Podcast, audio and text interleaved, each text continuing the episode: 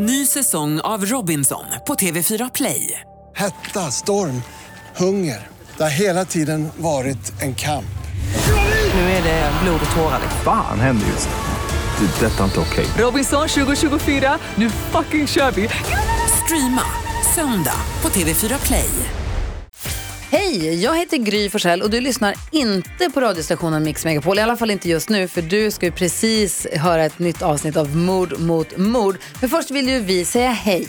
Hej, hej, det här är NyhetsJonas. Det här är Carolina Widerström. Åh, här är gullige dansken. Ja, och så Gry då, då. Det vi vill säga är att när du har lyssnat klart på den här podden, då får du gärna lyssna på våran. Vi spelar in ett nytt avsnitt varje morgon av våra podd Kvartsamtal. Och hela radioprogrammet blir ju också en podd om man är väldigt morgontrött eller så. Just det, om man missar morgonen ja. Men mest av allt så får du gärna lyssna på programmet i direktsändning varje morgon på Mix Megapol. Live varje morgon från klockan sex och då har vi med oss massor med vänner också. Thomas Bodström, Babben Larsson, Johan Pettersson, Christian Luuk. Massor med coola människor som bara dyker upp och gör livet bättre. Ja, som jag, gullige dansken. Exakt så. Och så mycket bra musik och annat skoj såklart. Så vi hörs när du vaknar på Mix Megapol. Podplay.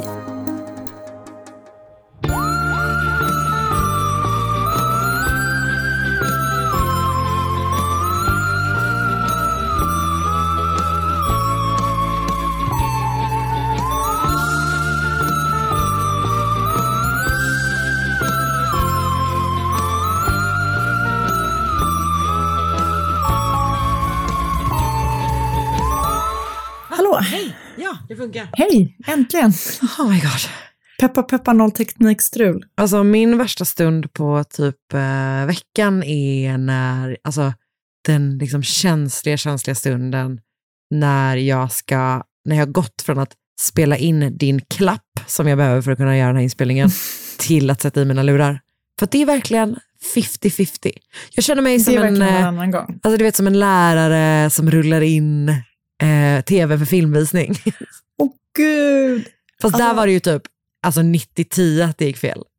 Ja, och så fick de springa iväg till vaktmästaren som kom med en ny vet. Och VHS-maskin. typ, vaktmästaren var ju inte, det var ju inget teknikproffs vi hade att göra med. Nej, nej. Hen var bra, med nycklar. Han inte så mycket med... Var bra med nycklar. Alltså den starkaste relationen jag har till vaktmästaren i min grundskola var att på vårbalen i nian så gick min klänning sönder. Alltså du vet, jag skulle resa mig upp från stolen och dragkedjan öppnade sig. Du Ja. vet, inte så att den öppnade sig utan den öppnade sig så att Den gick sönder ehm, liksom. spännet var kvar där uppe och så var det liksom öppet emellan. Förstår du vad jag menar? Ja, jag. Och jag fick inte av med klänningen. Så att i panik då ringde jag mamma som fick komma upp med en ny klänning samtidigt som vår vaktmästare slet sönder min klänning. På rektorsexpeditionen. Alltså i skammen. Det var så hemskt. Får jag fråga, vad hette din vaktmästare? Vet du, jag kommer faktiskt inte ihåg. Ja, men- Var det en man eller en kvinna? Det var en man. Som alltså slet upp din klänning på Nej. nians bal. Det är så hemskt. Han försökte bara hjälpa dig, men det är den konstigaste situationen Ja. jag någonsin har hört talas om. Alltså han, han tyckte säkert att det var lika jobbigt Men som det är jag. klart han gjorde. Alltså han, nästan värre. Eller? Antagligen värre, för tänk på liksom, be, alltså, jag var ju desperat, jag behövde ju liksom komma ur min klänning. Ja. Men tänk också behöva slita upp någon annans kläder. Fast en- Ehm, Ja, nej, det är ju märkligt. Märkligt beteende faktiskt. Eh, men fanns det någon tanke i dig att vara så här, nu är det här min stil ikväll? Eh, nej. Var det långt ner? så var det... nej, alltså det var mitt på ryggen. Ja. Liksom. Så det var inte egentligen någon nakenchocksgrej. Men jag, eh, de flesta av mina ehm, kompisar eh, hade liksom riktig balklänning. Ja. Och jag hade valt en kort liten sak. Jag förstår. Så jag var liksom redan the odd one out. Ja. Så jag kunde inte liksom gå runt med en trasig klänning. Istället så gick jag runt med en jeanskjol och ett linne på hela diskot. vilket ju ändå var liksom lite mode då. Men det var ändå coolt. Alltså jag tycker det var coolt redan från början att du gick mot strömmen. Ja, och alltså jag tyckte den klänningen var... Alltså det var typ den finaste jag hade sett. Den var svart med vita prickar och sen så var den halter. Och alltså tänk dig typ som en... Hur var kjolen? Eh, Den var liksom vippig, kort. Ja, det var vippig. Det kan jag och tänka sen mig. Så var det, men inte vippig, alltså den var kort, liksom, tänk dig typ som, eh, du vet i Grease, Ja, du vet den vet. tjejen som Danny går med till, eh, till, till deras prom Ja. med, som inte är Sandy. Japp. Hon skulle kanske kunna haft en sån kjol. Ja. Den är kort och vippig liksom. Det är en eh, så rolig beskrivning. Hon, är också, för, det var, för det var inte hon hade en sån, utan det var hon hade kunnat ha en sån. Men du förstår precis, Jag förstår eller? exakt. Alltså, Mm. Du är en Så mästare ni med som inte har sett orden. Grease, se den. Grease. Alltså- Det är en film som håller än idag, måste jag säga. Ja, det är roligt att de spelar, alltså typ att det känns som att det är så 47-åriga män som spelar high school Mm, absolut. De hade liksom kunnat spela, Absolut. i uppsättningen av ditt liv hade allihopa de kunnat spela vaktmästaren. 100 procent. En annan sak som är intressant som man inser så här ålders, liksom, när man ser saker som man har sett när man var liten. Det var att eh, Sigrid tittade på Madicken, Mysigt. jättemysigt. Och Abbe minns både jag och Oskar som att han var liksom en ung vuxen. Ja. Men han är 12 kanske? Gud, det är kul för jag minns honom som lite hunkig. Men han är typ ganska söt för att vara ett barn alltså. Men Ja. ehm, jag, för mig, jag blev betryggad, för Madicken är ju klart kär i honom. Och det Ja, känns bättre det. att hon är kär i typ en 12-åring än typ en 25-åring. Ja, men jag hade nog inte trott att han var 25, men jag hade nog gissat att han var kanske 16-17 liksom. Mm. Okej, 25 var kanske lite tid. Men jag tänkte kanske 19-20 då. Ja. Men skönt på något sätt ändå, att det inte, att det inte var så då, kan man säga. Du får se när Sally börjar titta på Madicken om ett år. Ah, härligt, jag längtar. Om du fortfarande tycker han är en hunk. Just nu är det mycket fåret Sean här och han är inte en hunk. Inte en hunk, nej. Men han är en riktig lajare. Ja. Så det är alltid något. Just det, jag kan också säga det, om man hör någonting, vi har, vi har ju börjat den här podden bara rakt på. Eh, Just det. Och jag vill bara säga att om man hör någonting i bakgrunden så är det att det pågår en läggning av mitt barn. Eh, hon Mm. är på gott humör så jag tror inte det kommer vara något eh, skrik, men det vet man förstås aldrig. Men bara så, så, man, eh, så man vet. Även här pågår det läggning. Ja. Men eh, jag tror inte att det kommer höras. Kul, skryt. Skryt, skryt. Okej, ehm, du. Ja? Vi sågs ju igår. Ah, var det inte så mysigt? Det var väldigt mysigt. Ja. Just det, det här är mord mot mord. Mm. Tänk om någon börjar på det här Det. avsnittet. Alltså, att det här är det första avsnittet någon slår på. Det är Det var- välkomna hit, det var det. alla som vill lyssna. Så här är det. Om ni fortfarande är kvar. Har ni fortfarande kvar? Kanske inte. Ah, Ehm, mm. Nej, men vi sågs ju igår. Det var väldigt mysigt. Ja, det var det verkligen. Det var toppen. Och eh, när vi sågs igår så ville jag så himla gärna eh, prata om en, eh, om, ett, eh, om en serie Aha. som jag har sett i helgen. Ja. Men så tänkte jag att jag sparar det till imorgon. Nej, För den här kommer säkert vara intressant. Även för eh, andra. Även för andra. Gud vilket proffs du är. Eller hur? Mm. Jag tänker på content, content, content. Ehm, då ska vi se vad den heter. Och alltså, jag tittade själv till en början, Mm. typ ett avsnitt, och så Mm. kom Oskar in och blev så tagen. Oj. Med att vi båda grät i sista säsongen. Oj, vänta. Hur många avsnitt har ni sett? Eller nej, sista säsongen, sista avsnittet. Ja. Det är tre avsnitt. Ehm, och totalt så blir det väl typ två och en halv timme. Och den heter då Sins of Our Mother. Ja, just det. Jag har sett den på Netflix va? Går på Netflix. Ja. Och det handlar om eh, en kvinna som heter Laurie Vallow.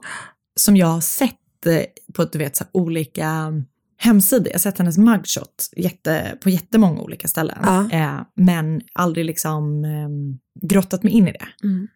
Men den är så hemsk. För att de är med i ehm, LDS. ehm, alltså mormon, de är mormoner. Ja.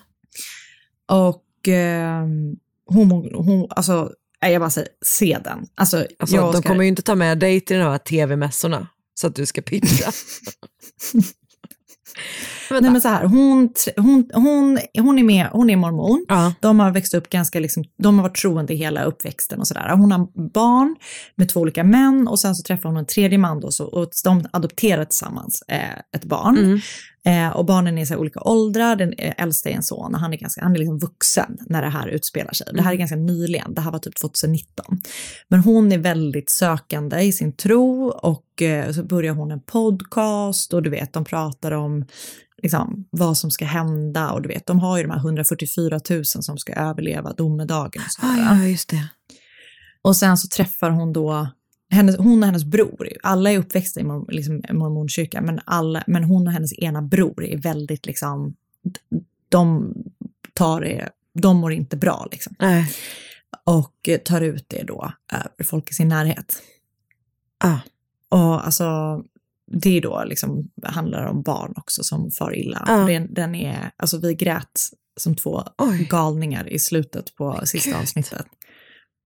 Så Men man måste var vara lite liksom, drabbande. man måste man vara liksom lite rustad, eller vad man ska säga, för att Ja. kunna se. För att det är jätte, jätte Absolut. hemskt liksom. Jag var inte det. Nej. Och du vet, allting som händer, du vet, så här, du vet, det som är så fascinerande i alla de här liksom, dokumentärerna som handlar om nya fall, Mm. och det är fascinerande och hemskt, det är att det finns så mycket Material. material från deras Facebook och Ja. Instagram och alla sådana här kanaler, så att det, man kommer så himla nära. Ehm, Ja. Och det är ju, eh, och det gör det ju liksom otroligt sorgligt tycker jag. Alltså verkligen. Eh, det gör ju att människorna typ liksom kommer till liv lite grann. Eh, på något sätt, att, alltså just att man får eh, åtminstone en inblick i hur de ville att andra skulle uppfatta dem på något sätt. Ja, men jag tänker på det här, eh, kommer du ihåg det här eh, Heart-familjen, fanns en podcast Ja. om det. Mm. Eh, som ju är en eh, familj eh, med att eh, två mammor adopterar ganska eh, många barn och eh, det slutar med att de liksom kör av en klippa och ser det så här, vad, vad är meningen, vad hände, eh, var det liksom, alltså sådär, är det en olycka eller inte det typ. Um, och där är ju också så, just att en av, en av mammorna har varit extremt liksom, aktiv på Facebook och typ skrivit så jävla mycket och verkligen gett en inblick eller åtminstone målat upp typ en bild av sig själv som ju liksom inte riktigt stämmer, eller som inte alls stämmer överens med verkligheten. Och det finns någonting i just det där Ja, men som är, det är så himla drabbande för att det sätter liksom, situationer så himla mycket i en vardag på något sätt tycker jag. Mm. Verkligen. Mm. Okej, vad heter den? Heter den Sins of our mother Ja, på Netflix? på Netflix. Du, tack snälla för eh, bra tips. Mm. Tack. Eh, jag vet inte om jag har något tips. Utöver Det det, tipset som jag berättade för dig, det- som jag då berättade för dig igår och inte alls Mm. var smart nog att hålla på, som är då eh, Sp- Spotify, eh, Spotify-dokumentären Simma med delfiner. Just det. som handlar om delfinariet på Kolmården. Och det är ju eh, inte en eh, eh, mordhistoria, om man säger. Eller ja, beror på hur man ser det.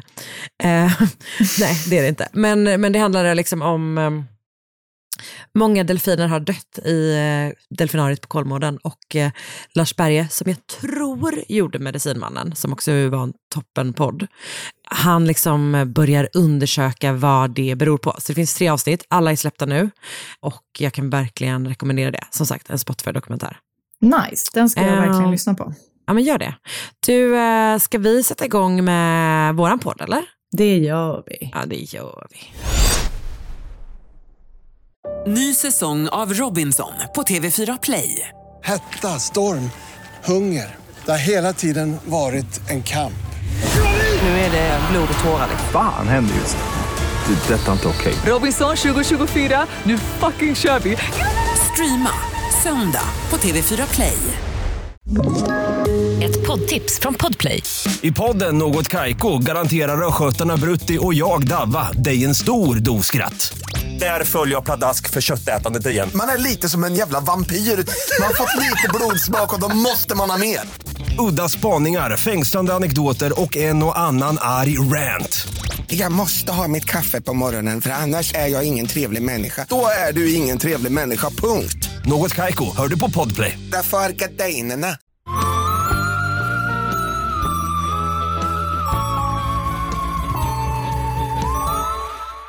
Bernard Teed, den andra, den yngre, kanske, den andra och den yngre, eh, föddes ja. i augusti 1958. Han var Bernard Teed den första, samt äldre, och Lila May Jesters första och enda barn. Det var en krånglig mening. Det Men- var krångligt, men, men jag det- tror jag hängde med. Du hängde med. Hans föräldrar hette Bernard och Li- Lila May och han var deras första och enda barn.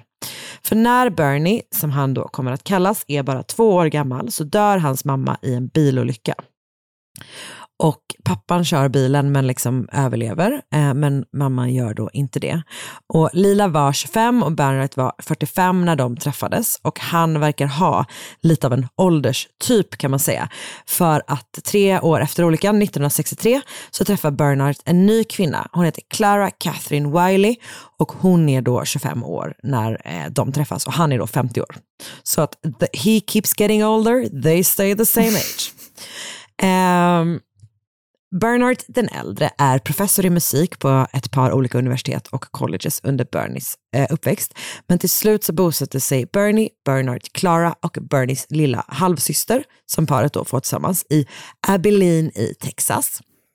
1973 eh, så dör Bernard, ehm, alltså den äldre, och Bernie som då är 15 år bor kvar med sin styvmamma och sin halvsyster i liksom den här lilla staden. Han verkar utöver då att han, det är uppenbarligen fruktansvärt och att han har förlorat båda sina föräldrar, eh, så verkar han ha liksom en, alltså, eh, han är typ så populär i skolan eller omtyckt i skolan, han har mycket kompisar och sådär. Vilket, eh, eh, alltså han fortsätter ha det trots att han då skaffar sig det märkliga eh, extrajobbet att han jobbar på en begravningsbyrå. Jag säger inte att det är något konstigt med det egentligen. Jag säger bara att Nej. om man är typ en tonåring så kanske ens kompisar skulle ha varit eh, lite dömande av det. Eh, eller? Jag ja, jag tror det också. Jag tror också det. Eh, men för grejen är att han, eh, men han behöver typ tjäna in lite extra pengar till sin familj. Liksom. Så att han börjar jobba på en begravningsbyrå och där hittar han snart sitt kall i livet. Han vill hjälpa människor när de har det som svårast. Och han blir snabbt väldigt, väldigt uppskattad på det här jobbet och bestämmer sig för att ut- utbilda sig inom området. Så 1985 så är han utbildad begravningsentreprenör och bosätter sig då i stan Carthage som också ligger i Texas men en rejäl bit österut om Abilene.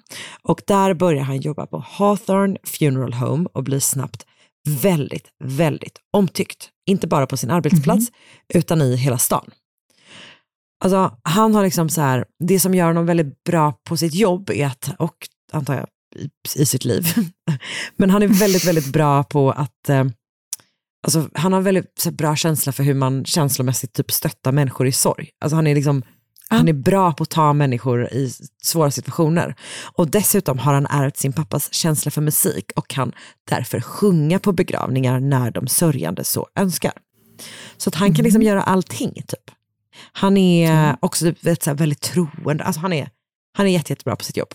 Dessutom säger hans chef Don Lipsy senare att he was a darned good embalmer.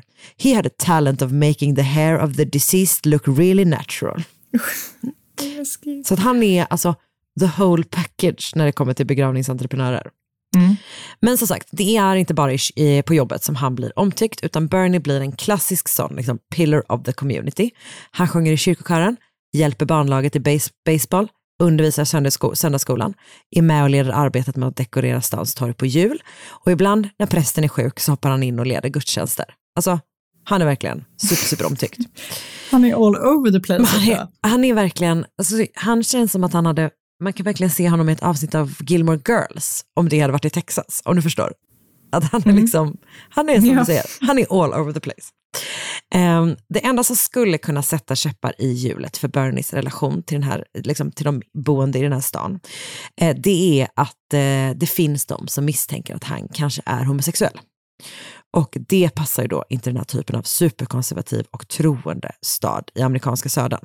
Men man liksom vet ingenting säkert och även om det skvallras en del om att Bernie typ inte är så intresserad av kvinnor ehm, så är han liksom en sån toppenperson att folk älskar honom ändå. Otroligt. Carthage är en väldigt välmående och inte sällan, liksom väldigt, också väldigt så välbärgad stad. Um, säkert inte rakt igenom, men det finns mycket folk med mycket pengar. Typ. Så att det är liksom rätt vanligt att Hawthorne Funeral Homes kunder är rika änkor. Och Bernie är väldigt bra på att stötta just eh, eh de kunderna lite extra. Alltså änkor i allmänhet, men ganska ofta är de rika, ska man säga. Han brukar då se till att hälsa på dem någon tid efter att de begravt sina makar för att se till att allt är okej. Okay. Och sen blir han liksom ofta god vän med dem och typ fortsätter hänga med dem. Så 1990 så begraver Marjorie Nugent sin man Rod R.L. Nugent och Bernie arrangerar då begravningen. Och kort därefter så hälsar han på Marge, som hon kallas, i hennes 550 kvadratmeter stora mansion som ligger i utkanten av Carthage. Och efter det så är de snart oskiljaktiga. Mm -hmm. Så lite om Marge. Marjorie Midget heter hon från början. Eh, hon eh, föddes 1915 strax utanför Carthage och hade två systrar om jag förstått det rätt. Hennes föräldrar hette Felix och Ila Midget och efter high school så studerade Marge på Louisiana Tech University. Och där träffar hon då den här eh, Roderick i hans eh, fulla namn, eh, Rod Nugent. Och 1937 så gifte de sig. Och paret får då ett barn, en son som också heter Rod, eh, den yngre, den andra? Det nämns ingenstans vad Marge jobbar, jobbar med, alltså vad hon jobbar eller om hon jobbar med någonting. Eh, alltså, eller om hon är en klassisk homemaker. Jag vet mm. inte om det beror på, alltså, för att hon är ju gammal när det skrivs om henne i media, så jag vet inte om hon har haft ett jobb men att det inte nämns, eller om hon då har varit liksom hemma med barnet. Det är oklart. Eh, men hur som helst, hennes man har ju då ett jobb, såklart. Eh, mm. Han ger sig in i liksom, oljebusinessen efter skolan och eh, det delvis, innebär då delvis att de har sjukt mycket pengar, alltså det går bra liksom. Men det innebär också att de flyttar runt en hel del efter liksom, hans jobb. Men i slutet av 80-talet så bestämmer de sig för att flytta till Marks hemstad för att börja så runda av Rods karriär där. Och där blir han någon slags delägare och typ styrelsemedlem på en lokal bank. Och sen så får de också då alltså avkastning på de här oljepengarna eh, varje år. typ. Mm. Så att så här, de har det väldigt gott ställt ekonomiskt helt enkelt. Men 1990, vilket jag förstår är typ, som jag förstår är liksom ett år efter att de har flyttat dit, eh, något åt det hållet, så går då alltså Rod bort. Um, om Bernie var superpopulär i stan så är Marge typ tvärtom. Hon okay. lämnar sällan sitt hem. När hon gör det så är hon sur och tvär. Hon hälsar inte. Hon typ kanske så, den här banken som de då är delägare i på något sätt, eller har investerat jag vet inte riktigt. Eh, hon är typ där och då kan hon typ sitta i på någon bänk i, liksom, i entrén och så typ hälsar hon inte på någon. Utan hon är bara jättesur Trevlig. hela tiden. Mm. Eh, folk tycker verkligen inte om henne. De, de gillar inte henne i den här stan. Liksom. Och man tycker också att det liksom är väldigt talande då att hon har sagt upp bekantskapen med sin ena syrra som bor i Carthage eh, och dessutom mer eller mindre vid den här tiden har då förlorat kontakten med sin son. Så mm. hon och Rod den yngre har, typ, de har väldigt, väldigt sporadisk kontakt. Och det här gäller även typ, hon har barnbarn som hon knappt liksom, har väldigt lite kontakt med och sådär också. Typ. Folk har bilden av att hon tycker att hon är för fin för eh, stan. Och eh, eh man säger att om hon hade haft näsan mer i vädret hade hon drunknat när det regnade. Toppen uttryck. Så barnsligt fast ändå spot on. Ja, verkligen, verkligen. Um, så du förstår ju att det höjs då ett och annat ögonbryn i Carthage när stans mest populära och stans minst populära plötsligt blir bästisar. Um, alltså, det verkar så roligt att bo i en sån här stad på något sätt. Att det, att det går runt så mycket skvaller. Och typ. väldigt jobbigt. Ja, det är jättejobbigt. Men, men just du vet när man börjar se de två tillsammans, bara, vad är det som hände? Typ. Hon hjälper till att pinta torget i år. Um, men så de blir då som sagt verkligen väldigt, väldigt nära väldigt snabbt. Och um, Snart kommer Marge då också börja skämma bort sin nya favorit. Så en kort tid efter att Rod har gått bort så ger hon till exempel eh, sin avlidne makes Rolex-klocka värd eh, 12 000 dollar vid den här tiden då, eh, till Bernie. Samtidigt så blir stans andra änkor bara surare och surare. För Bernie slutar då hänga med dem, med dem och är bara med Marge. Och det uppskattas inte, ska du veta. Nej, såklart. Den här osannolika duon börjar snart resa tillsammans. De åker på kryssningar där det skvallras om att de kanske bodde i en och samma hytt. Det är lite oklart. Eh, De åker till Europa. De reser till Egypten. Och eh, som sagt, det börjar skvallras. De ses ofta gå hand i hand. Det säger Bernie beror på att Marge behöver stöd när hon går. Eh, Men folk är så här, hmm, är de liksom ihop eller är de goda vänner? Sådär. Mm. De är friends with benefits. Ja, exakt, och han får ju uppenbarligen benefits, till exempel eh, Rolex-klockor och resor till Egypten. Men som jag förstår det så verkar man liksom ändå kanske inte tro att de ligger med varandra. Men, ja, men de är väldigt, väldigt nära hur som helst. Eh, tillräckligt nära för att det ska börja skvallras. Och Bernie har då också själv en ganska så, utsatt ekonomisk situation och det är uppenbart att han liksom får smak på det goda livet genom Marges pengar. Så året efter att de först träffats så skriver hon in Bernie i sitt testamente och testamenterar alltså alla sina pengar som jag förstår det. Det är drygt 10 miljoner dollar. Alltså kom ihåg, det här är 1991 eh, till honom. Och hon gör alltså sin son arvslös liksom, till förmån för honom. Och som sagt, hon får också avkastning på sina investeringar varje år, alltså typ så 200-300 000 dollar. Så det växer ju hela tiden också. Och samt, ja, jag vet, det är verkligen så sjukt. Eh, och samtidigt så ger hon då Bernie tillgång till eh, sina konton. Och det är till en början för att han ska kunna hjälpa henne med hennes räkningar och sådär. Men snart så verkar det som att han antingen får eller tar sig friheter, kan man säga. För den här ekonomiska situationen eskalerar ytterligare 1993. Eh, då säger Bernie eh, upp sig från begravningsbyrån och börjar jobba för Marge. Han får mycket bättre lön och sådär. Han är då, får rollen som hennes eh, business advisor. eh, men är, är också då ja, någon slags avlönad resekompis och typ kanske så personlig assistent. Alltså hon, han gör lite allt möjligt helt enkelt. Men folk i Bernies närhet tycker då inte att det är självklart att han ska ta det här jobbet för att de anser att Marge redan är för kontrollerande och krävande och att hon liksom inte är snäll mot honom. Eh, hon är ganska taskig typ. Eh, men Bernie menar att hon är en snäll kvinna egentligen och att hon, så här, hon har bara honom. Alltså han känner att hon är ensam utan honom, så vad ska han göra? Och dessutom så betalar hon då mycket bättre lön. Och inte nog med det, eh, Bernies popularitet i Carthage har bara ökat eh, trots att hans kompanjon är så ogillad. Och det beror då på att han har eh, tagit sig allt större friheter med hennes pengar. Han var super, super givmild redan innan. Alltså han var verkligen så här, han gav typ allt han kunde kändes det som. Eh, men nu kan han mer kan man säga. Åh. Så under de här åren, i mitten av 90-talet, så betalar han för lite olika collegeutbildningar. Han investerar i olika lokala verksamheter när de typ är på väg att gå under. Han betalar för lite olika idrottslag. Eh, han alltså köper rakt av ett, ett hus till ett eh, lokalt ungt par som behöver ett boende. Perfekt. Han köper inte mindre än tio bilar till olika Carthage-bo. Men gud. Det är verkligen eh, det är stora summor pengar som investeras i staden kan man säga.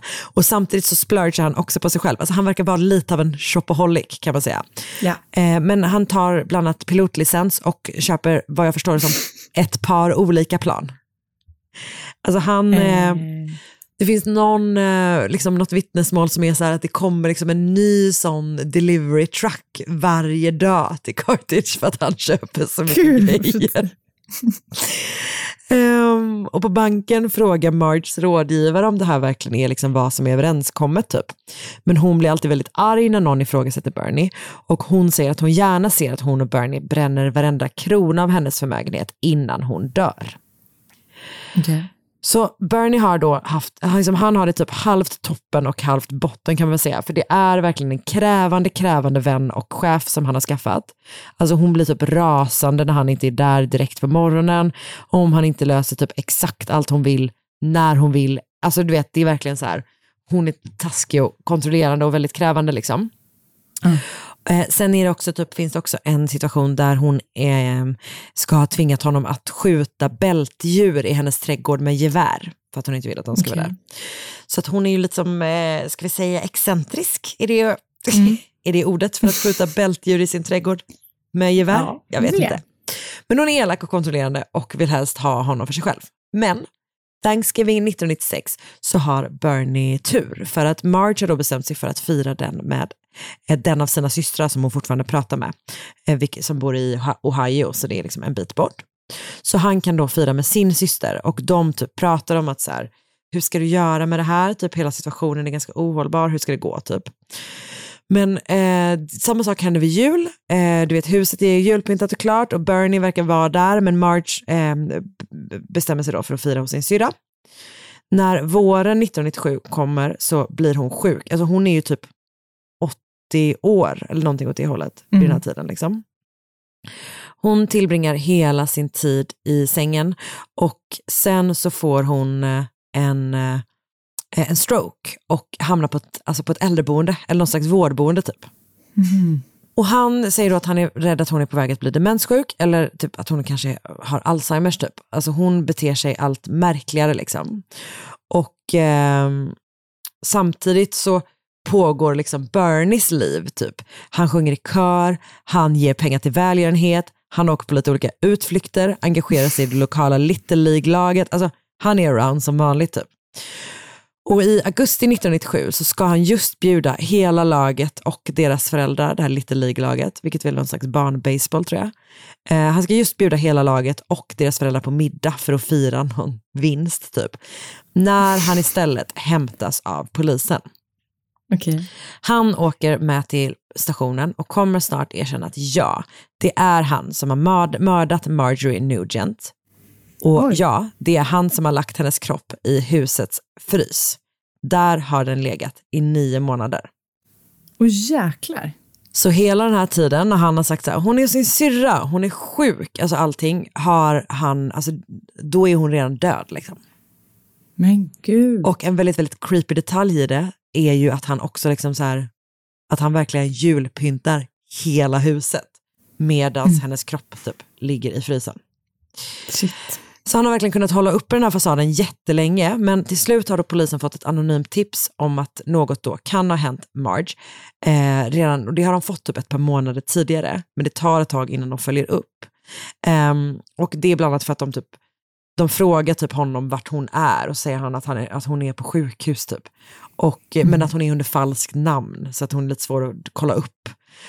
Och sen så tar det lite tid innan de får reda på att men det finns ingen på det här sjukhuset som har den här, du vet sådär liksom. Så det blir ett par Nej. vändor men, men till slut då så ehm, går Marges son Rod och hans dotter in i huset och där noterar de då att den stora frysen är igentejpad. Men Och gud. då kallar de på polisen, det verkar inte som att de öppnar den själva tack och lov. Eh, och när polisen öppnar den så hittar de alltså Marges kropp invävd i ett vitt lakan och hon har blivit skjuten med fyra skott bakifrån. Åh, jäklar. Som sagt, Bernie erkänner, han sköt Marge i garaget i huset i november 1996. Han, det verkar som att han typ skjuter henne, som sagt hon är skjuten bakifrån och det verkar som att hon är skjuten typ en gång, åtminstone en gång när hon ligger ner på marken liksom. Han säger att han har gjort det för att han helt enkelt inte klarade av att leva med henne mer. Han menar att hon liksom var helt vidrig mot honom, alltså hemsk, elak, kontrollerande. Och hon hade också total då ekonomisk makt över honom. Så till slut har han liksom fått nog och typ fått ett infall och skjutit henne. Okej. Så det är liksom så här, open and shut case känns det som. Alltså så här, Mm. de har hittat henne, de har, han har erkänt. Men problemet är då att alla i Carthage älskar Bernie och hatar Marge, även efter att han har mördat henne. Gud. Polisen måste alltså flytta rättegången för att det går liksom inte att få tag på en opartisk jury där, för alla är tokiga i honom. Eh, de behöver också åtala honom för grov stöld utöver liksom, åtalspunkten mord för att höja alltså, borgenkostnad, eller borgensumman. För att de har satt den på en och en halv miljoner dollar eh, för mord. Men eh, det är liksom tanter i eh, Carthage så himla nära att samla ihop. Eh, så att de sätter, de typ adderar den här ex extra åtalspunkten och sätter den till 2,7 eller någonting. Så att de inte ska kunna komma upp i den summan för att folk är så taggade på att typ hjälpa honom. Men det blir då till slut rättegång och Bernie döms till 50 års fängelse för överlagt mord. Hans överklagan kommer att avslås. Jag tror att det här är runt typ 99 eller någonting. Men 2011 så kommer en film som heter just Bernie, som handlar om den här historien. Det är, kan man säga, en svart komedi. Mm. Eh, vet du vem som spelar Bernie? Nej. Det gör Jack Black. Han är typ No, ganska, alltså han, de är typ ganska lika. De, det finns Okej. någonting som, han ser ut så liksom.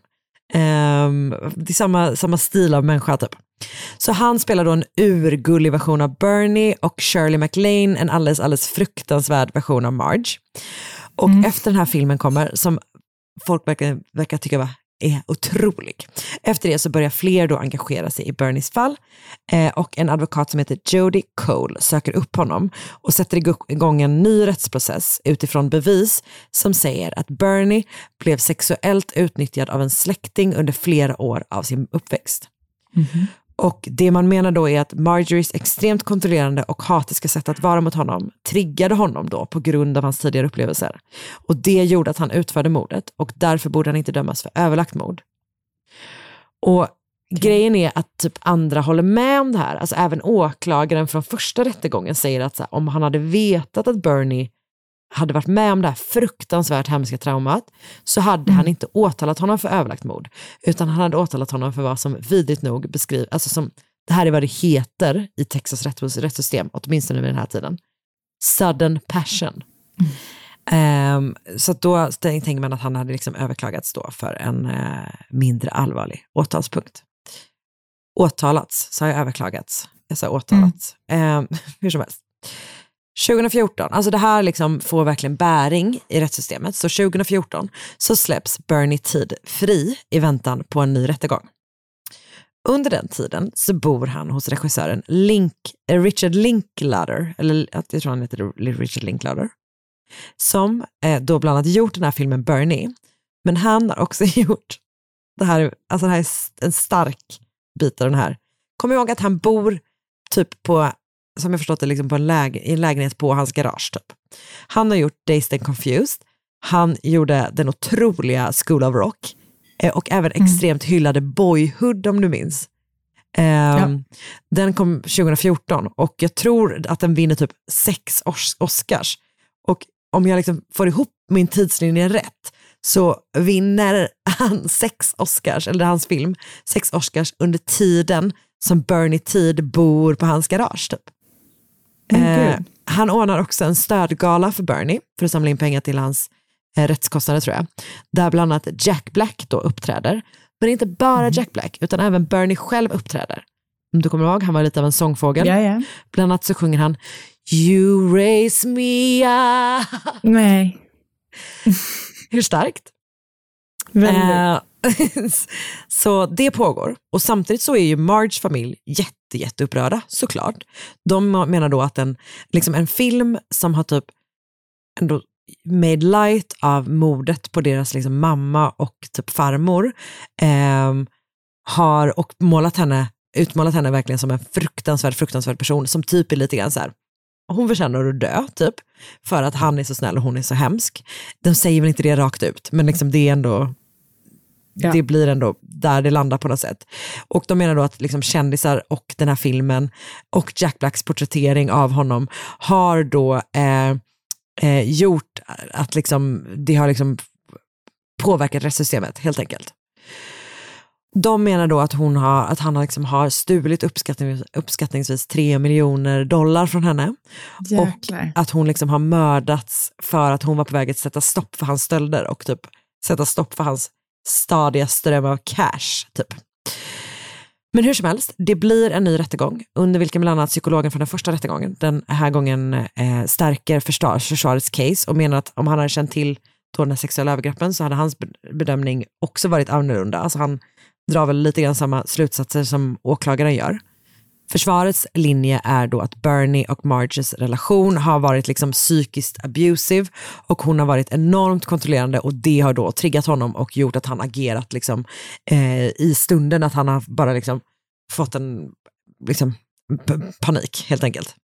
Samtidigt har åklagaren någon psykolog som också har träffat Bernie och säger emot och menar då att han inte verkar ha några men från barndomen. Eh, det finns massor av karaktärsvittnen för Bernie, det finns ett par för Marjorie också. Och som ju oavsett liksom inte förtjänar att mördas. Alltså hela rättegången blir ju, eller hela uppmärksamheten kring det här fallet blir ju liksom helt skev typ. Ja. I april 2016, det är kul att det, eller sjukt att det, det är så nyss typ som det väl Mm. tar slut, ehm, så är då rättegången över och juryn överlägger i fyra timmar innan de kommer tillbaka med domen. Bernie Teed är skyldig. Han Mm. döms till 99 års fängelse, alltså längre än hans första dom. Hans överklagan har avslagits hittills och han kan söka villkorlig dom först 2029. Då kommer han att vara 71 år gammal. Okej. Jag har läst den underbara Skip Hollandsworth för Texas Monthly. Han som skriver alla toppen long Ja. om Texas fall. Han har kanske skrivit tre long reads om det här fallet. Alltså du vet en när det först hände, en när filmen kom. Alltså du vet verkligen så här. Det verkar också lite grann som att han har varit med och skrivit manus till någon slags, alltså den första adaptionen, säger man så på svenska, hur som helst, eh, av fallet till att bli typ någon slags teaterföreställning. Så att han verkar ha varit lite inblandad i det med. Ehm, så att, mm, framförallt så har jag läst massa av hans liksom, grejer och de här citaten som finns med om att folk tyckte att hon var, om hon hade varit finare hade hon drunknat och sånt, är från de artiklarna. Liksom. Men jag har också lyssnat på podden Criminal Discourse, avsnittet heter Bernie Tid, Saint or Sinner. Jag har läst nyhetsartiklar från Texas Tribune, ett gäng olika wiki-artiklar och så 40, 48 hours-artikeln eh, The Mortician, The Murder, The Movie. Och så var det med det. Wow, vilken historia. Att den är sjuk, eller hur? Mm, det måste man säga. Ser fram emot vad du har att bjuda på den här veckan. Det ska du få höra om en liten sekund. Spännande. Ny säsong av Robinson på TV4 Play. Hetta, storm, hunger. Det har hela tiden varit en kamp. Nu är det blod och tårar. Fan händer just det. Det är detta inte okej. Robinson 2024, nu fucking kör vi! Streama söndag på TV4 Play. Ett poddtips från Podplay. I fallen jag aldrig glömmer djupdyker Hasse Aro i arbetet bakom några av Sveriges mest uppseendeväckande brottsutredningar. Går vi in med hemlig telefonavlyssning och, och då upplever vi att vi får en total förändring av hans beteende. Vad är det som händer nu? Vem är det som läcker?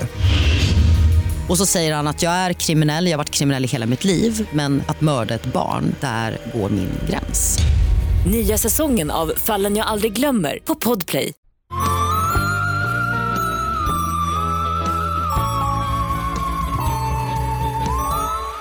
Frank Lloyd Wright var en av sin tids största amerikanska arkitekter. Han klassas som den dittills mest framstående amerikanska arkitekten och han har ritat en massa olika hus och byggnader som är liksom väldigt kända.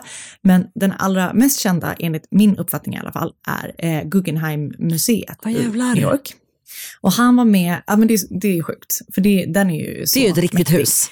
Det får man ju lov att säga. Det är ett riktigt hus, verkligen. och han har gjort liksom också, du vet, så här, The Imperial i Tokyo, han har gjort liksom massa feta byggnader. Och han var med och lanserade begreppet organisk arkitektur, där liksom arkitekturen ska typ utvecklas från miljön där den är och du vet samverk och sådär. Eh, så han eh, var liksom a pretty great architect. Liksom redan innan han fick det här Guggenheim, Guggenheim-uppdraget så hade han liksom väldigt många olika projekt. För det fick han någon gång i mitten på 50-talet. Och det jag ska prata om nu utspelar sig. Nej, han fick det inte på 50-talet, han fick det innan dess. Det här ska utspela sig innan han fick det i alla fall. Eh, och han bodde då med sin familj, sin, eh, och det var, bestod av hans fru Catherine, som också kallades Kitty, och deras sex barn i ett hus i Oak Park i Illinois. Och i början på 1900-talet så träffade Kitty, eh, alltså eh, Kitty Wright, eh, frugan, eh, en annan kvinna vid namn Martha Borthwick Cheney. Hon kallades också för Mama. Och mamma var en väldigt, eh, hon beskrivs som en väldigt så här, modern och progressiv kvinna. Mm. Hon beskrivs som feminist, vilket ju då kanske inte var liksom vanligt alls i början av 1900-talet. Hon var en av få kvinnor eh, som hade en universitetsutbildning. Hon hade både en bachelor och en master's degree från något universitet i USA. Och hon, liksom, ja, men hon är eh, väldigt liksom, självständig kvinna. Och mamma och Kitty blir eh, kompisar och snart umgås de då liksom som par. För mamma är då gift med en man som heter Edwin Cheney och de har då två barn tillsammans. Och Kitty och Frank. Så att de vet, umgås både som eh, egna vänner och också som par. Mm. Så i början på 1900-talet, eh, 1903, så var det dags för Edwin och mamma att bygga ett nytt hus och då var det ju såklart helt naturligt att fråga Frank om han kunde hjälpa dem att rita ett hus. Och han tackar ja och eh, 1903 då så sätter han igång med att liksom utforma eller rita, skissa fram huset sådär. Mm. Och samtidigt som han arbetade på för att ge mamma och Edwin deras ritningar till deras nya hus så började någonting annat hända. För Frank och mamma började fatta tycke för varandra. Uff, mamma, mamma, mamma. Jajamän. De blir liksom helt head over heels kära i varandra. Ah. Du vet, det blir total klick. Han, Frank ser då mamma, han kan prata med henne, han tycker hon är sjukt intressant. Hon blir helt tagen av honom, att han är, du vet så här. De blir liksom helt, ja, de går bara upp i varandra. Ah. Så att de följer sina hjärtan. De bestämmer sig för att lämna sina respektive familjer och dra. Och Har han Frank, sex barn? han har sex barn. Och han, det här är inte första gången han liksom är med en annan kvinna. Han verkar vara lite av en kvinnokar. Men det här är första gången som han liksom drar på riktigt om du förstår vad jag menar. Han, eh, Men innan hade han ett wandering eye. Precis Karin. Precis. Nej men så att ehm, liksom hans fru är nog tyvärr van vid att han är otrogen på liksom en kontinuerlig eh, basis mot henne. Men det här liksom är första gången då såklart. Här, här lämnar han liksom Mm. sin familj. Och mamma och Frank, de drar till Europa. Så att du vet, här, den här kärleken har då utvecklats under några år. Eh, så att, men de drar i någon gång på slutet på liksom 1900-talet vill jag säga nu, men 00-talet på 1900-talet. Just det, det förra 00-talet. Exakt. Och sen så lever de då, de flyttar omkring och du vet, jag vet inte exakt vad de gör eh, när de är i Europa, men de är du vet, i Frankrike och Italien och de har typ ingen vidare kontakt med sina barn. Och till slut då så begär de skilsmässa från sina respektive makar. Och det verkar som att mamma stannar så länge i Europa för att hon typ ska kunna eh, använda, det finns tydligen någonting som är så, eh, reason for eh, divorce är abandonment, så att hon liksom har övergivit sin familj och då får hon skilja sig. Då. Så hon får igenom sin skilsmässa från hennes man Edwin och ehm, det liksom går bra. Men Frank, alltså Kitty då, hon vill inte bevilja skilsmässan från Frank. Mm. Så de fortsätter att vara gifta, liksom, men inte leva med varandra. För Frank och mamma är fortfarande jätte, jättekära. Ah. Och det faktum då att mamma skiljer sig från Edwin måste ju liksom, är ju typ unheard of i början på 1900-talet. Att en kvinna lämnar sin man och sina barn för en annan man liksom. Och eh, pressen hade ju såklart liksom en field day i att grotta sig i den här historien. Och eh, hon kallas ju då för hans älskarinna genomgående hela tiden. Alltså vet, Mm. allt jag har så här läst och så. Och jag antar att det är för att han inte var skild liksom. Men De lever tillsammans. de lever tillsammans, så att de är ju ihop. Bara att eh, det är, ja. Japp. Eh, men så de då lever i alla fall i Europa eh, flera år eh, utan sina barn och till slut då bestämmer de sig för att flytta hem till USA. Och det här kan eventuellt ha berott på att Frank och mamma hade slut på pengar. För även om han då var liksom redan då en framstående arkitekt och tjänade bra med pengar så verkar det också som att han hade en otroligt hög eh, burn rate. Han älskade att köpa så här dyra, fina saker. Lite som Bernie, fast jag vet inte om det kom en truck i veckan till där Nej. det fanns en. Men han, liksom, han, han är bra på att spendera pengar. Ah. Ehm, så när de bestämmer sig då för att de vill liksom rota sig mer permanent och inser då kanske att det inte finns några pengar kvar så ringer Frank till sin mamma. Eh, och Frank och hans mamma har en så väldigt nära kontakt eh, sen Frank var liten.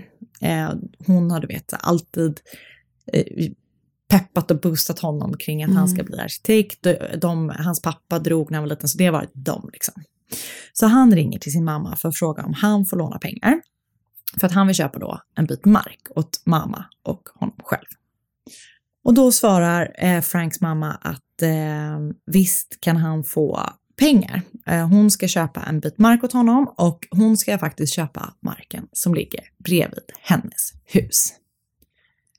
Så de eh, får då en bit mark, eh, bara ett stenkast från Franks mamma, i Spring Green i Wisconsin. Och självklart då bestämmer sig Frank för att rita och bygga dem deras alldeles egna hus. Mm. Huset döper han till eh, Talisien, tror jag att man uttalar det, och det är då efter en walesisk bard på 500-talet.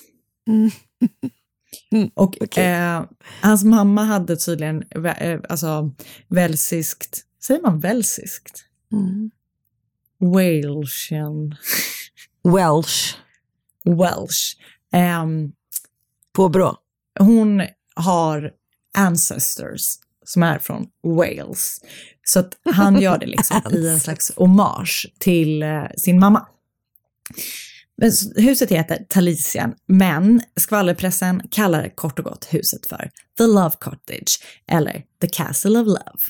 Okej, vid den här tiden har de varit tillsammans hur länge då?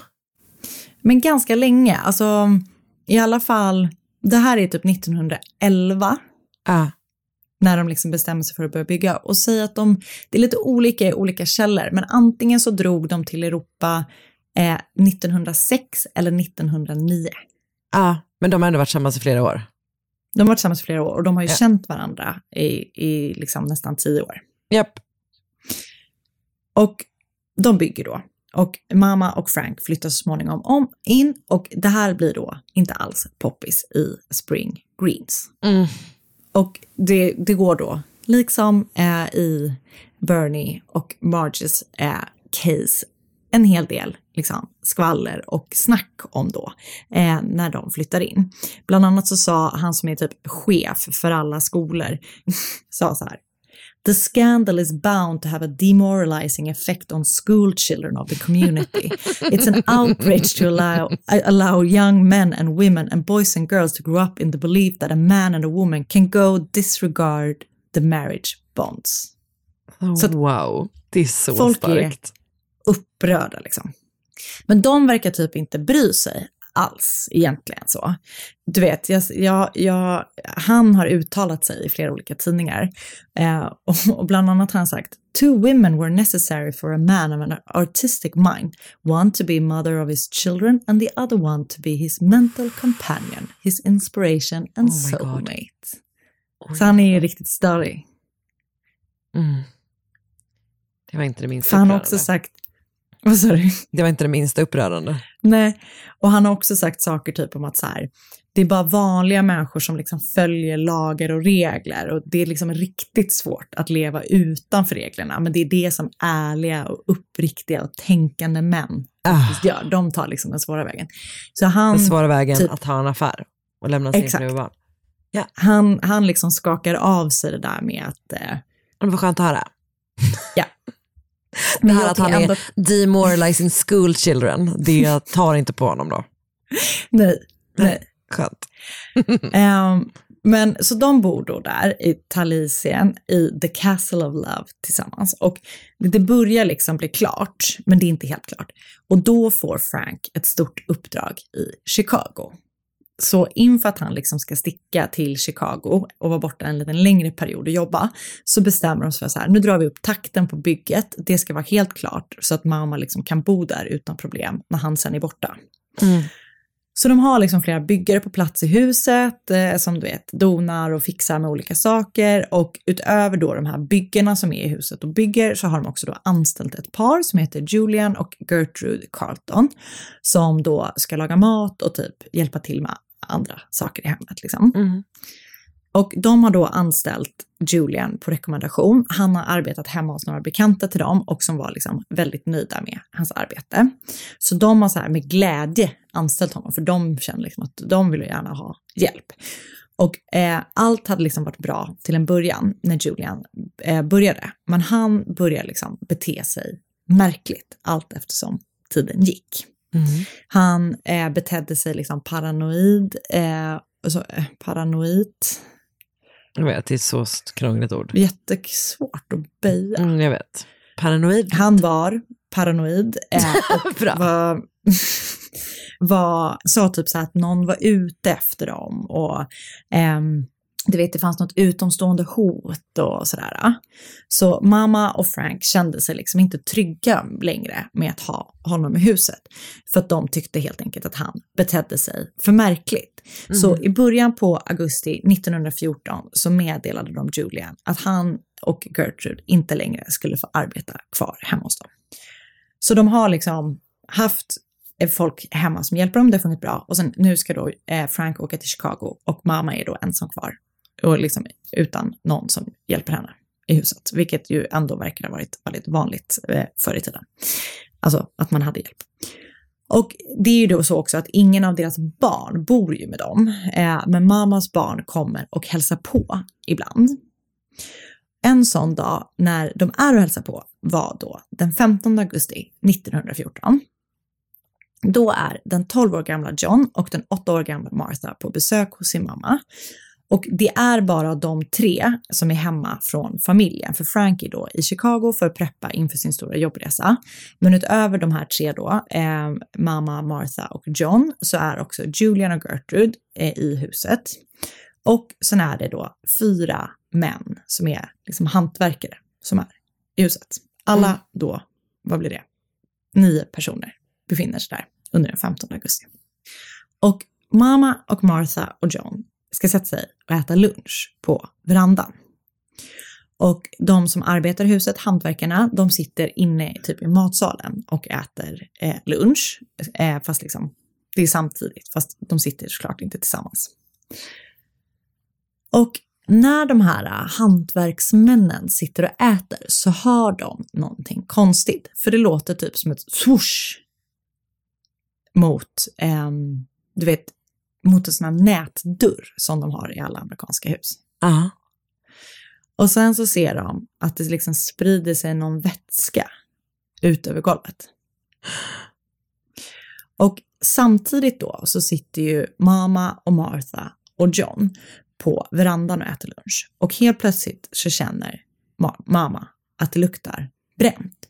Och liksom inte att det är bränd mat, utan mer att det luktar brand. Och mycket riktigt då inser de ju väldigt snabbt att det brinner i huset. Så mamma får såklart panik och bara så här, jag måste härifrån. Och med barnen liksom. Och rusar ut ur huset. Så de kommer ut ur huset, men precis utanför så står Julian och väntar på henne och barnen. Och han håller då en yxa i sin hand.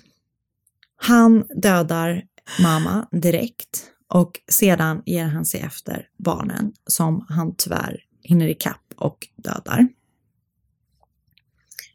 Eh, och det är så jäkla hemskt. Ehm, och de som satt då inne i huset och åt lunch eh, och hör, som hörde det här swishet får då såklart panik också. För det börjar brinna inne i matsalen när de äter. För vätskan som kommit in och flyttat ut över hela golvet är bensin. Så det brinner liksom utav helvete. Det brinner verkligen. Och det, du vet, de fattar eld, deras kläder fattar eld, det brinner om deras hår. Och ehm, när de försöker komma ut genom dörren då, så är dörren låst utifrån. Så de kommer inte ut och de får då total panik. Och eh, en man vid namn Herbert Fritz, han brinner då. Hans kläder brinner, han- hela hans hår brinner. Han lyckas till slut eh, göra sönder ett fönster och ta sig Ah. ut. Så han liksom bryter sin arm när han slår sönder rutan, men tar sig ut och du vet lyckas rulla bort branden, om du förstår vad jag menar. Och flyr då från Julian och huset. Och när han då har kommit en bit från huset så vänder han sig om bara för att se vad här fan händer. Och då ser han då att flera av hans kollegor har lyckats ta sig ut ur huset till slut. Men att då, eh, precis som för mamma, Martha och John, så stod Julian och väntade på dem när de kom ut. Så jäkla obehagligt. Och utöver då Herbert Fritz så var det två andra eh, av de här eh, männen som arbetade i huset som klarade sig och de hette David Lindblom och eh, Billy Weston. Och alla är då liksom väldigt skadade såklart av branden, men är ändå i livet. Och de då, eh, de här tre männen tar sig då till en granne där de ringer på hjälp eh, och liksom kalla dit polis och brandkår. Och det är ju jättebrandhärjat såklart. Och när de kommer dit då så hittar de mamma, Martha och John utanför huset. Mm. Eh, som alla tre är avlidna. De hittar också då två män som arbetade i hemmet som jag tyvärr inte har namnen på. Och även en 13-årig pojke som jag heller inte har namnet på. Och jag vet inte heller vad han hade för relation till eh, mamma och Frank Mm. eller någon annan vuxen i huset. Det är så hemskt att man typ eh, blir en sån, eh, bara ytterligare liksom ett anonymt nummer för att det är så viktigt, eller det är så uppenbart att typ media antar jag och liksom omvärlden är så här, vi bryr oss om dem, men typ ni får inte ens ha namn liksom. Nej. Det är så jävla sorgligt. Jättehemskt. Och eh, även David Lindblom då som överlevde attacken liksom avled eh, av sina skador från branden ganska tätt inpå. Så totalt då sju personer. Jävlar! Ja, totalt sju personer då dog under en eftermiddag under helt liksom, fruktansvärda omständigheter. Som jag sa då så var ju huset helt så här eldhärjat när de kom. Men Ja. källaren var byggd på något vis så att den motstod brand. Ja. Och eh, där hittade då polisen några timmar efter att alla de här personerna mördats Julian Carpenter. Och när de hittar honom då ehm, så var han nästintill medvetslös, men han levde fortfarande och han hade inte skadats liksom av branden, utan han hade efter att han hade begått det här liksom, vansinnesdådet, får man väl ändå kalla det, svalt saltsyra i ett försök att avsluta sitt egna liv.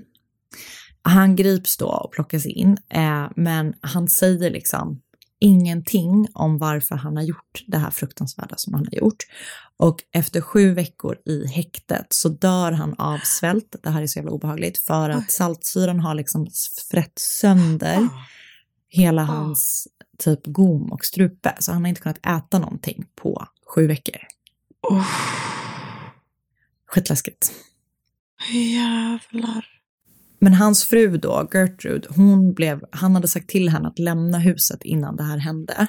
Hon berättar då också om hans liksom, paranoia-perioden innan dådet. Och eh, den har då varit liksom, en teori för motiv då, eller om motiv, eh, Ah. att han då, ja, har, någonting har hänt som har gjort att han uppenbarligen då inte mår bra. Han är Och, jättesjuk uppenbarligen. Ja. Ehm, och att han då har begått det här som någon ko- konsekvens av det. Liksom. Eh, det finns också då eh, teorier som pekar på att han har gjort det för att han är arg, för att han och Gertrude då har blivit uppsagda precis innan eh, det här hemska skedde. Det finns också teorier som pekar på att någon av de andra personerna som arbetade i huset har uttryckt sig och betett sig rasistiskt mot Julian och Gertrude och att det till slut då var eh, det som liksom fick honom över gränsen, eller vad man ska säga. Hemskt. Men man vet liksom inte vad det är som faktiskt utlöste att han gjorde så här. Oj jävlar vad hemskt. Det är så jävla obehagligt. Och eh, Frank Lloyd Wright då, som ju var på möte i Chicago och skulle återvända hem igen senare samma dag, visste inte vad som har hänt eh, förrän pressen kontaktade honom för att få liksom, en kommentar på hur det kändes. Typ. Jävlar. Mm. Och han blev då totalt förstörd, liksom, såklart. Eh, men han bestämde sig ändå för att bygga upp hemmet igen. Liksom, Mm. Trots allt det här fruktansvärda som har hänt så ville han ändå bygga upp huset. Och så det gjorde han. Eh, men ja, det är oklart, det verkar inte som att han någonsin bodde där igen. Utan att det mer var så som att han byggde upp det för att det skulle vara klart. Han träffade en annan kvinna bara två år efter att mamma hade dött och som han gifte sig med igen och sådär. Men som sagt, de bodde inte i huset. Och nio år efter att huset brann första gången så brann huset ner igen. Men då var det för att några elledningar hade dragits fel. Uff. Det var det, Det jävligaste. Ja. Väldigt, eh, Oh, väldigt, shit. väldigt obehagligt. Japp. Ehm, jag har lyssnat på ett avsnitt av podden United States of Murder och det avsnittet heter Wisconsin. Och så har jag lyssnat på avsnitt 123 av Two Girls One Ghost eh, för att det sägs att det sägs då att eh, mamma spökar där. Ja, såklart. Det finns flera som har sett henne. Mm, Men, men den var väldigt intressant fram tills de började med spökteorin. Och den heter då There's been a murder. Och sen har jag läst en artikel på All That's Interesting som heter The Life and Death of Mama Borthwick, Frank Lloyds Wrights Controversial Lover av Jessica O'Connor. Och sen har jag läst The Massacre at Frank Lloyd Wrights Love Cottage på history.com skriven av Christopher Klein. Och sen har jag läst på Guggenheims eh, hemsida om Frank. Och sen så olika Wikipedia-sidor. Uff. Mm. Det där var tungt. Och Ja, riktigt väldigt, väldigt. och läskigt. Men också, ja. Mm, det var väldigt sorgligt. Jättesorgligt. Mm. Ah, Okej du, tack snälla. Ja, tack för den här veckan. Ja, verkligen. Tack för den här veckan så hörs vi nästa vecka igen. Stay strong out there. You can do it. Bye! Hej då! Hej då! Podplay. Ny säsong av Robinson på TV4 Play. Hetta, storm, hunger. Det har hela tiden varit en kamp. Nu är det blod och tårar. Fan händer just nu. Det. är Detta är inte okej. Robinson 2024, nu fucking kör vi! Streama söndag på TV4 Play.